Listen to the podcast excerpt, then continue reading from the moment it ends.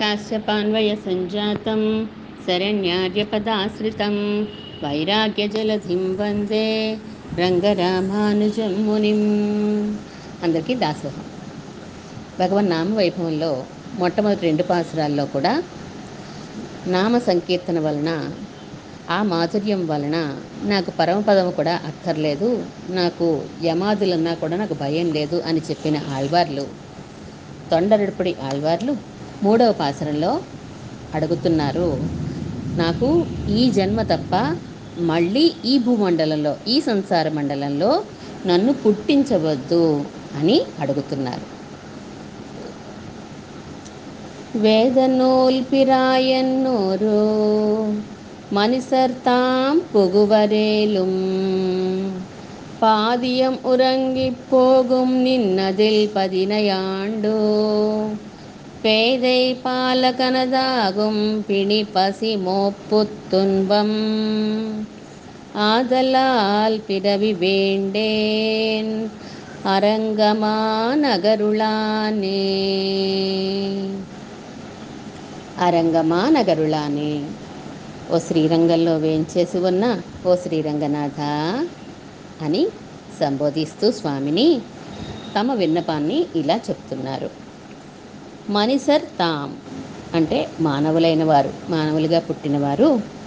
పేద నూల్ పిరాయన్నోరు. నూల్ అంటే శాస్త్రం కదా. వేదశాస్త్ర ప్రకారము పిరాయం నూరు. ప్రాయం నూరు. అంటే వయసు ఎంత వాళ్ళది ఆయుస్సు నూరు సంవత్సరములు ఆయుస్సును పుగువరేలు పొందినప్పటికీ కూడా పాదియం ఉరంగిపోగుం. పాదియం అందులో ఫిఫ్టీ పర్సెంట్ హాఫ్ ఏమవుతుంది? సగం నిద్రతో గడిచిపోతుంది. ఉరంగి పోగు ఆ నిద్రలోనే గడిచిపోతాయి యాభై సంవత్సరాలు కూడా. నిన్నదిల్ పదినయాండు ఆ యాభై సంవత్సరాలు ఉన్నాయి కదా. అందులో పదిహేను సంవత్సర యాభై సంవత్సరాలు పేదై పాలగన్ అదాగుం. అంటే పేదై శిశుత్వంలోనూ ఒక శిశువుగాను పాలగన్ బాల్యంలోనూ గడిచిపోతాయి. అదాగం ఆ పైన వచ్చేటువంటి యవ్వనంలో కూడా గడిచిపోతాయి. ఆ యాభై సంవత్సరాలు ఇలా గడిచిపోతూ ఏమవుతుంది? ఆ యాభై సంవత్సరాలు పోనీ ఏమైనా సుఖంగా ఉంటారా? పిణి రోగాలతోటి పసి ఆకలితోటి మోపు ముసలితనంతో తున్బం అంటే దుఃఖాలతోటి వీటితోటే గడిచిపోతూ ఉంటాయి యాభై సంవత్సరాలు. ఆ దళాల్ పిరవి వేండేన్. కాబట్టి మళ్ళీ నాకు జన్మ వద్దు. ఏ జన్మ వద్దు? మానవ జన్మ వద్దు నాకు ఇంకా అని ఆళ్వార్లు ఈ పాసరంలో రంగనాథుణ్ణి అడుగుతున్నారు.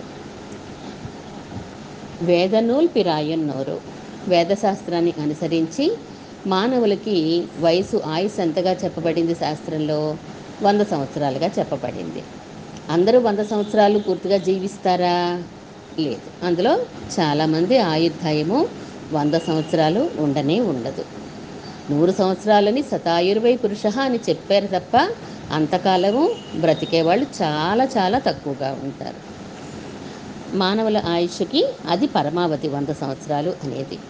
వేద గ్రంథాల్లో చెప్పారే తప్ప మనకి అలా జీవించినట్టు అంతకాలం జీవించినట్టు ప్రత్యక్షంగా మనం విన్నది చాలా తక్కువగానే ఉంటుంది.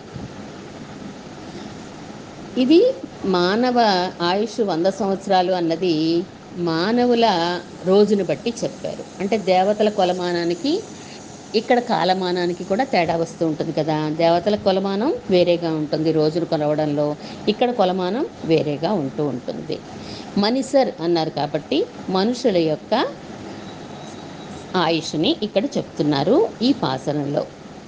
పునరపి జననం పునరపి మరణం అంటూ మనం పుట్టాము అంటే ఏదైనా ఒక వస్తువు పుట్టింది అంటే దానికి గ్యారంటీగా ఎక్స్పైరీ డేట్ ఉంటూనే ఉంటుంది. మనం ఎక్స్పైరీ డేట్ తోటే వస్తాము.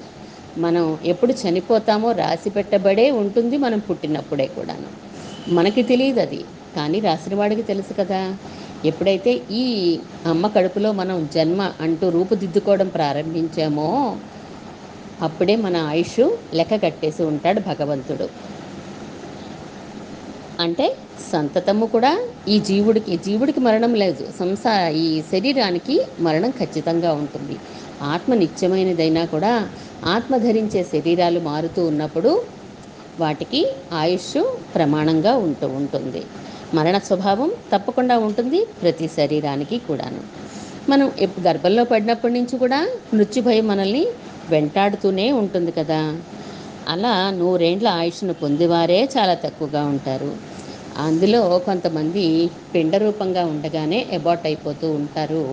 గర్భంలోనే కొంతమంది చనిపోతూ ఉంటారు. కొంతమంది బయటికి వచ్చేటప్పుడు వచ్చే వచ్చిన వెంటనో చనిపోతూ ఉంటారు. దృఢంగా తిరగవలసిన యవ్వన దశలో మనం ఈ రోజుల్లో బాగా చూస్తున్నాం ఇలాంటి మరణాలన్నీ కూడాను. ఆ యవ్వన దశలో కూడా చనిపోయేవారు చాలామంది కనిపిస్తున్నారు. ఆడ మగ తేడా ఏమీ లేదు ఈ రోజుల్లోనూ. అందులో ఇప్పుడు ఈ మహమ్మారి వచ్చాక ఈ కరోనా మహమ్మారికి పొద్దున్నే ఫోన్ వచ్చింది అంటే ఏం వినాలో ఎవరి దగ్గర నుంచి ఏం వార్త వినాలో అని దడ వణుకు వస్తున్నాయి కదా. అలా యవ్వన దశలో అయినా కూడా ఆరోగ్యంగా ఉన్నారు అనుకోవడానికి లేదు. ఈరోజు ఆరోగ్యంగానే కనిపించవచ్చు రేపొద్దున ఇంకొక చెడ్డ వార్త మనం వినాల్సి వస్తోంది. ఎవరి గురించైనా కూడా. ఇదివరకు ముసల్తనం వచ్చిన వారే వెళ్ళేవారు పైకి. కానీ ఇప్పుడు అలా కాదు. ఏ వయసు వారికైనా కూడా ఏ నిమిషంలో ఏం జరుగుతుందో చెప్పలేకుండా ఉన్నాం కదా. అందుకే విష్ణు పురాణంలో చెప్తారు. గర్భే చలీయతే భూయ జాయమానోస్తమేతి చ జాతమాత్రే చ మ్రియతే బాలభావే యవ్వనే మధ్యమం వా వయ ప్రాప్య వార్ధక్యే వా ధ్రువామృతి ఇలా అన్ని స్థితులలోనూ కూడా మన జన్మ గడిచిపోతూ ఉంటుంది. వార్ధక్యేవా ధ్రువామృతి వార్ధక్యంలో మృతి అనేది తప్పదు. చావు గ్యారంటీ కదా ఎవరికైనా కూడా. చావు గ్యారంటీ. అలాంటి మానవ జీవితం క్షణభంగురము అని తెలుసుకోలేక దీన్ని వ్యర్థంగా గడిపేస్తున్నారే అని బాధపడుతున్నారు ఆళ్వార్లు. సూర్య సూర్యోదయం అవుతుంటే అయ్యో మన ఆయుష్లో ఒక రోజు తగ్గిపోతోందే అని బాధపడట్లేదు. అమ్మయ్య డబ్బులు సంపాదించుకోవచ్చు అని చెప్పి అనుకుని ఆనందపడుతున్నారు. సూర్యాస్తమయం అవుతోంది అనుకుంటే చీకటి పడుతోంది భోగాలు అనుభవించవచ్చు అని ఆశపడుతున్నారే తప్ప మన ఆయుషుల్లో రోజులు తగ్గిపోతున్నాయి అనే బాధను వీళ్ళకి లేదే అని ఆళ్వార్లు అనుకుంటున్నారు. వాల్మీకి మహర్షి శ్రీరామాయణంలో చెప్తారు. నందంజుదిత ఆదిత్యే నందస్వమిత నందన్త్వస్త్వమితే రవౌ మనుష్యానావబుధ్యంతే ఆత్మనో జీవితక్షయం అన్నారు. అంటే మాటిమాటికి పుట్టుట చచ్చుట పుట్టుట చచ్చుట అనేది మానవ జీవితంలో తప్పదు కదా. ఇందులో ఇంకేం సారం ఉంది గనక? అని అంటున్నారు. మన నమ్మాళ్ళవార్లు కూడా తిరువాయిముడిలో చెప్తారు కదా. మెన్నిన్నిల ఇలా మన్ను ఇరాక్కైగళ్ అంటారు. మీరు జీవించే శరీరాలు ఎటువంటివో తెలుసా? అని పరోపదేశం చేస్తారు మనకి. మెరుపుల కంటే కూడా క్షణభంగురములు అటువంటి అటువంటి అటువంటి సుమ అని మనల్ని అటువంటి జీవితాన్ని పరమాత్మ సంకీర్తనలో మీరు వినియోగించండి. ఏ రోజు చావు వస్తుందో మనకి ఏ నిమిషంలో వస్తుందో తెలియదు కాబట్టి మీరు నిత్యం కూడా జాగరూకులయ్యి పరమాత్మ విషయంలో నామాన్ని అనుసంధానం చేస్తూ ఉండండి అని అంటారు. ఇలా మానవ జీవితంలో ఆయుష్ తరిగిపోతోందే అయ్యో అని ఆళ్వార్ లాంటి వారు బాధపడుతున్నారు. మనము ఒక్కొక్క సంవత్సరం పుట్టినరోజు వస్తూ ఉంటే మనం కేకులు కట్ చేసుకొని కాక్టైల్ పార్టీస్ ఇచ్చుకొని దాన్ని మనం సెలబ్రేట్ చేసుకుంటున్నాము. ఎలా సెలబ్రేట్ చేసుకోవాలి? భగవంతుడి దగ్గరికి సమీపించబోతున్నాము అని ఆనందంగా సెలబ్రేట్ చేసుకోవాలి. భగవంతుడి దగ్గరికి వెళ్ళే రోజులు దగ్గర పడుతున్నాయి అని సెలబ్రేట్ చేసుకోవాలి. అంటే ఆ భగవంతుడి మీద ప్రేమ ఉంటే మనకు అలాంటి ఆలోచన వస్తుంది. అలా కాకుండా మామూలుగా భగవంతుడి కాకుండా మనం రోజులు గడిపేసామనుకోండి అలా వ్యర్థంగా రోజులు అయిపోతున్నాయి అని దాని విలువ తెలిసిన వారు బాధపడుతూ ఉంటారు. పుగువరేలు అంటున్నారు. ఒకవేళ వస్తే అంటున్నారు. ఒకవేళ మానవ జీవితం రావడమే దుర్లభం. చెప్పుకున్నాం మనం చాలాసార్లు ఫిఫ్టీ ఫిఫ్టీ ఉండాలి పుణ్యం పాపం సుమారుగా ఫిఫ్టీ ఫిఫ్టీ ఉంటేనే మానవ జన్మ వస్తుంది. అటువంటి మానవ జన్మ రావడమే దుర్లభం. వచ్చినా ఒకవేళ అదృష్ట విశేషం చేత వచ్చినా వంద సంవత్సరాలు బ్రతకడం అది కూడా అదృష్టమే అది. పాదియం ఉరంగిపోగుం అందులో సగం సగభాగం నిద్రలోనే గడిచిపోతుంది అని అంటున్నారు కదా.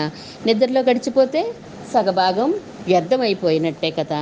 ఆ వ్యర్థ వ్యర్థమైపోతే నామ సంకీర్తనకి అవకాశం లేకుండా వ్యర్థంగా గడిచిపోయినట్టే. రామసేవకి వెళ్ళిన లక్ష్మణుడు అసలు నిద్ర ఆలస్యాలను విడిచిపెట్టేశాట. అంటే నిద్ర అనే దాని కానీ బద్ధకం అనే దాన్ని కానీ అసలు దగ్గరికి రానివ్వలేదట ఆయన. ఆ లక్ష్మణుడు లాంటి మహానుభావులు ఎంతమంది ఉంటాం కనుక మనం?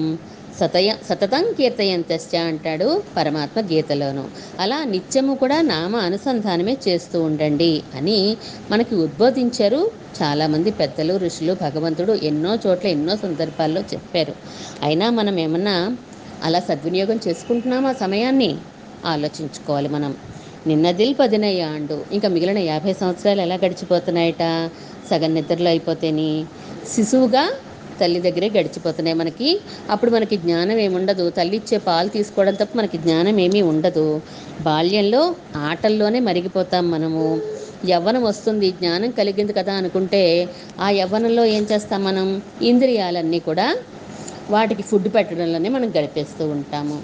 ఆ ఇంద్రియాలన్నీ తలోపక్క లాగేస్తూ ఉంటాయి. నాకు అది పెట్టు ఇది పెట్టు అది పెట్టు ఇది పెట్టు అని చెప్పి ఇంద్రియాలన్నీ ఆహారాన్ని అడుగుతూ ఉంటాయి కదా. అందులోనే మనం గడిపేస్తూ ఉంటాం మనం. క్షుద్ర జీవితం అంటారు మనది ఎందుకని క్షుద్ర జీవితము? పరమాత్మ నామానుసంధానం చేస్తే చాలా మంచి జీవితం.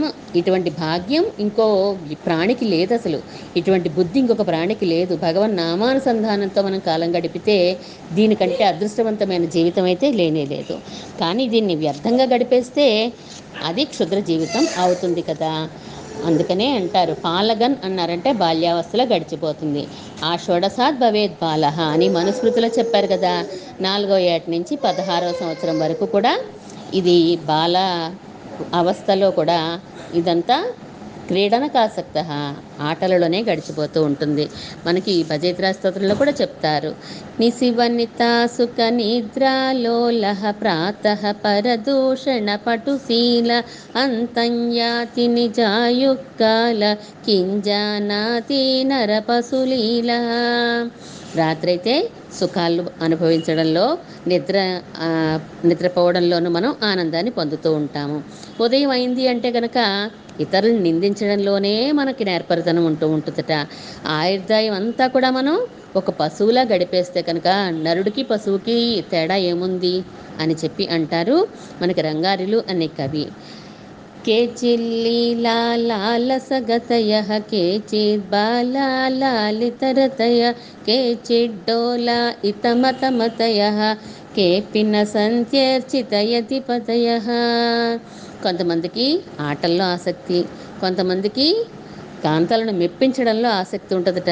కొందరైతే ఎప్పుడు సందేహాలతోటే ఏది మాట్లాడినా కూడా ఇదెందుకు చేయాలి అదెందుకు చేయాలని తమ బుద్ధిని అలాగే ఉపయోగిస్తారు తప్ప సరైన విధంగా ఉపయోగించరు. అలా ఉపయోగించేవారే తప్ప ఎదురాజుల్ని అర్చన చేయడంలో ఎవరో ఉపయోగించట్లేదే అని బాధపడతారు రంగార్యులు. అలా మనం ఎలా ఉపయోగించుకోవాలి ఇచ్చిన ఈ అమూల్యమైన జీవితాన్ని? అంటే భగవంతుని ధ్యాసలోనే మనం ఉండాలి. భగవంతుని ధ్యానంలోనే మనం ఉండాలి. మన వివేకాన్ని భగవంతునికే సమర్పించినట్టుగా అంటే వివేకం అంటే యుక్తాయుక్త విచక్షణ జ్ఞానం కదా. ఏది చేయాలి ఏది చేయకూడదు అనే దాంట్లోనే మన సమయాన్ని మనం చాలా తెలివిగా ఉపయోగించుకోగలగాలి. ఆకలి అన్నారు. పసి అంటే ఆకలి. ఎటువంటి ఆకలి? ఇందాక చెప్పుకున్నట్టుగా ఇంద్రియాల యొక్క ఆకలి తీర్చడంలోనే యవ్వనం అంతా కూడా గడిపేస్తూ ఉంటాము. ఇప్పుడు ఇంద్రియాలన్నీ పట్టుత్వం ఉంది కదా. నేను ఏ కైంకర్యమైనా చేసుకోగలను? ఇప్పుడు స్వామి పరంగా నేను ఈ శరీరాన్ని ఉపయోగిస్తాను అనే ధ్యా ధ్యాస కానీ జ్ఞానం కానీ ఉండవు. ఒకవేళ మనకు ఉన్నా కొంచెం ఏమైనా ఉన్నా పక్క వాళ్ళు మనల్ని నిలబడేవారు బొట్టు పెట్టుకుంటాడురా ఇడు అనేవాళ్ళు ఒకళ్ళు. పిలక పెట్టుకున్నాడురా? అనేవాళ్ళు ఒకళ్ళు తప్ప అబ్బా శాస్త్రాన్ని పాటిస్తున్నాడురా వీడు? అని ముచ్చట పడేవాళ్ళు ఎంతమంది ఉంటారండి? మనం చేసే పనులకి పరమాత్మ పరంగా మనల్ని ప్రోత్సహించేవారు ఎంతమంది ఉంటారు కనుక అయినా మనం లెక్క చేయకూడదు. మనం పరమాత్మ గురించిన జ్ఞానం మనకి ఒక సదాచారుల వల్ల దొరికినట్లయితే గనక ఏమాత్రం కొంచెం జ్ఞానం ఉన్నా కూడా దాన్ని ఎవరేమన్నా పట్టించుకోకుండా మనం సద్వినియోగం చేసుకోగలగాలి. మన పిల్లల్ని కూడా ఆదృ అందులోనే మనం నడపగలగాలి. వాళ్ళు ఈ సమాజంలో ఎవరేమన్నా కూడా పట్టించుకోనట్టుగా మనం తయారు చేయగలగాలి. దానికి ఆ భగవంతుని అనుగ్రహం తప్పకుండా తోడవ్వాలి. అప్పుడే మనం చేయగలుగుతాము. అలా ఇంద్రియాలన్నిటికీ కూడా శక్తి ఆ భోగ వస్తువులు తెచ్చిపెట్టు తెచ్చిపెట్టు అండంలోనే సరిపోతూ ఉంటాయి. ఒక దరిద్రుడు ఉన్నాడు అనుకోండి గృహస్థు అనేక మంది పిల్లలు ఉంటే గనక అందరూ ఆ తండ్రిని పట్టుకొని లాగేస్తూ ఉంటారు. నాన్న అన్నం పెట్టు నాన్న అన్నం పెట్టు అని కాళ్ళు చేతులు పట్టుకొని లాగేస్తున్నట్టుగా మనకి ఇంద్రియాలన్నీ కూడా రూప రసగంధాదుల మీద ఇంట్రెస్ట్ పెరిగిపోయి నాకు పెట్టు నాకు పెట్టు నాకు పెట్టు అని చెప్పి ఆకలి తీర్చమని ఆ ఇంద్రియాలన్నీ బాధ పెట్టేస్తూ ఉంటాయన్నమాట. ఐవర్ తీసే తీసే వాళ్ళు ఎత్తు ఎత్తుగిన్నన్నారు అంటారు నమ్మాళ్ళవార్లు నా ఇంద్రియాలన్నీ కూడా నన్ను లాగేస్తున్నాయి ఆ బాధించేస్తున్నాయి అన్ని వైపులకి లాగేస్తున్నాయి అని బాధపడతారు.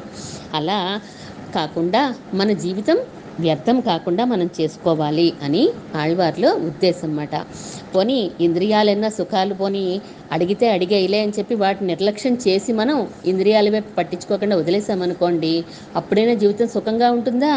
లేదు. మోపు తున్బం ఇవన్నీ తప్పవు కదా మనకి. ముసలితనం తొన్బం దుఃఖం మాత్రం తప్పవు. ఆ ముసలితనంలో వచ్చే దుఃఖాలు ముసలితనం వల్ల వచ్చే రోగాలు ఇవన్నీ మనల్ని ఏమైనా వదులుతాయా? ఏమీ వదలనే వలవు. డెబ్బై సంవత్సరాలు ఎనభై సంవత్సరాలు వచ్చిన ముసలివాడిని మళ్ళీ పెళ్ళి చేసుకుంటావా బాబు? నీ పెళ్ళం పోయింది కదా అంటే ఇప్పుడు ఈ వయసులో నాకు పెళ్ళి ఏంటి అని అండంట. ఏమంటాడట? నాకు ఎవరు పెళ్ళిస్తారే ఈ వయసులో అంటాడట. అంటే ఇస్తే చేసుకుందామని ఇంకా ఆ ఉద్దే ఆ వయసులో కూడాను. నాకు మళ్ళీ శక్తి రాకపోద్దా? నేను ఇంకా సుఖాలు అనుభవించకపోతానా?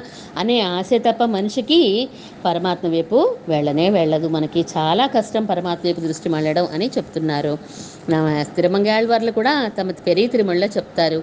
మీకు శక్తి ఉన్నప్పుడే బదరికానాథుడిని ఆశ్రయించండి. బదరిక బదిరిలో ఉన్నటువంటి తులసిమాల ధరించిన ఆ స్వామిని ఆశ్రయించండి అని చెప్తారు. దగ్గు వచ్చేస్తూ ఉంటుంది నడవలేకపోతూ ఉంటాడు. కర్రని ఊతంగా పెట్టుకుని నడుస్తూ ఉంటాడు. అటువంటి వయసులో కూడా దగ్గుతూ ఉన్నా కూడా తాను యవ్వనంలో ఏ సుఖాలు అనుభవించాడో చెప్పాలనే చూస్తాడు తప్ప ఆ వయసులో కూడా పరమాత్మ నామానుసంధానం చేయాలని మనకి అనిపించదట. ఎంత కష్టమో చూడండి ఎంత పరమాత్మ మీద దృష్టి మళ్ళడం ఎంత అదృష్టమో అసలు. ఈ మాత్రం అనుసంధానం చేసుకునే భాగ్యం మనందరం పొం- పొందామే. ఎంత భాగ్యవంతులమో కదా నిజంగా ఏ మన ఆచార్యుల అనుగ్రహం మనందరి మీద ఉంది కాబట్టే ఈ ఏమాత్రమైనా కాసేపైనా మనం భగవత్ అనుసంధానం చేసుకోగలుగుతున్నామేమో అనిపిస్తూ ఉంటుంది. అలాంటి వార్ధక్య దురవస్థ రాకముందే మీరందరూ కూడా తులసిని ధరించేటువంటి ఆ బద్రీనారాయణ స్వామిని సేవించండి సేవించండి అని చెప్తారన్నమాట. ఆ ముసలితనంలో కూడా తాను చేసిన పాడు పనులు అబ్బా నేను ఆ రోజుల్లో ఎలా చేశానో తెలుసా? తప్పించుకోకుండా దొంగలు పోలీసులు తప్పించుకోకుండా ఈ పనులు చేశాను నేను. లేదా ఆ సుఖాలు అనుభవించాను ఈ సుఖాలు అనుభవించాననే చెప్పుకోవడంలోనే ఉంటుందట. మన ఇంట్రెస్ట్ అంతా కూడాను. అలా ఆ పరమపదాన్ని వద్దన్నారు ఆళ్వార్లు. ఇటువంటి ఈ జీవితాన్ని నాకు వద్దు అన్నారు. అచ్చువై పెరుణం వేండే అని అంటున్నారు.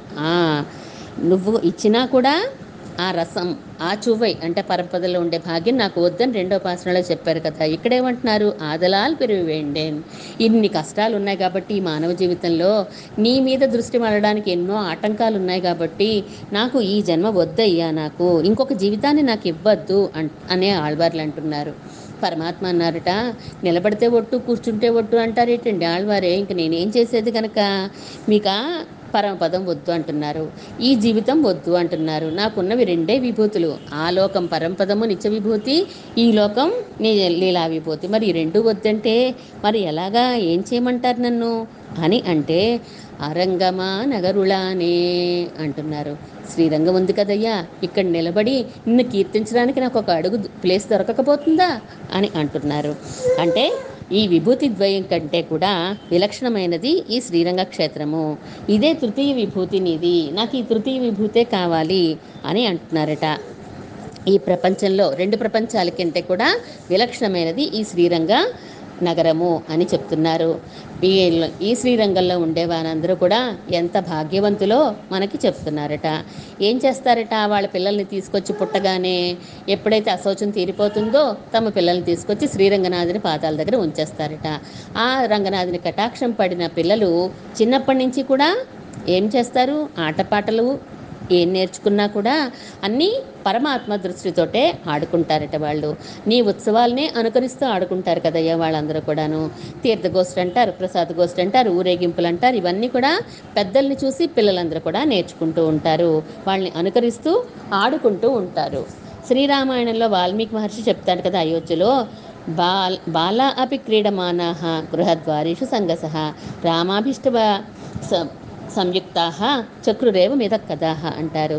పిల్లలందరూ కూడా గుంపులు గుంపులుగా చేరి తమ ఇళ్ళ ముందర రామ కథనే చెప్పుకుంటూ ఉంటారట. అవే కథల కింద చెప్పుకుంటూ అటువంటి ఆటలే ఆడుకుంటూ ఉంటారట. అలా వయసు పెరిగాక యవ్వనంలో కూడా అనుభవించేటప్పుడు భోగాల్ని అనుభవించేటప్పుడు కూడా ఈ ఉత్సవ గోష్ఠు ఈ వేదాధ్యయనాలు ఈ అలంకార వైభవాలు వీటినే చేసుకుంటూ ఉంటారట. వీటితోటే సమయాన్ని గడుపుతూ ఉంటారట. చివరికి ముసల్తనంలో కదలలేనప్పుడు స్థితిలో కూడా శ్రీరంగాది క్షేత్రాల్లో మనం నివాసం ఉన్నామనుకోండి పరమాత్మే మన దగ్గరికి వచ్చి అనుగ్రహిస్తాడు కదా.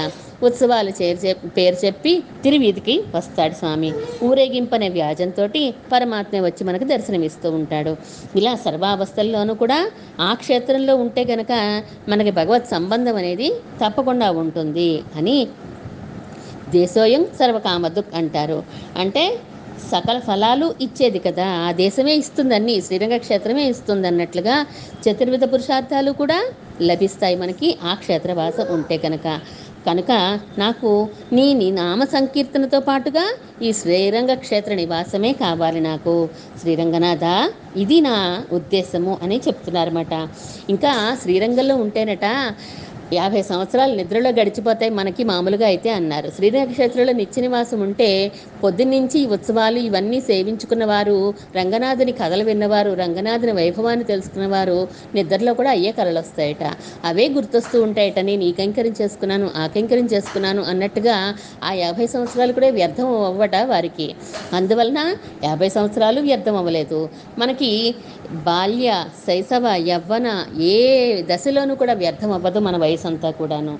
కనుక సంవత్సరాలు అన్నీ కూడా పరమాత్మ పరంగానే నామ సంకీర్తనతోటే దివ్యక్షేత్ర వాసంతోటే గడిచిపోతాయి కాబట్టి స్వామి నాకు శ్రీరంగంలో నిత్య నివాసం నాకు కావాలి అని అడుగుతున్నారు. నీ సంకీర్తన కైంకర్యానికి విరుద్ధమైనటువంటి ఈ ప్రాకృత జన్మ నాకు వద్దు పిరవి వేండేన్ అని చెప్పి నిష్కర్షగా చెప్పేశారు తొండరుప్పడి ఆళ్వార్లు. శ్రీమన్ మహాభూతపురే శ్రీమద్ కేశవ యజ్వర కాంతిమత్యాం ప్రసూతాయ యతి రాజాయ మంగళం.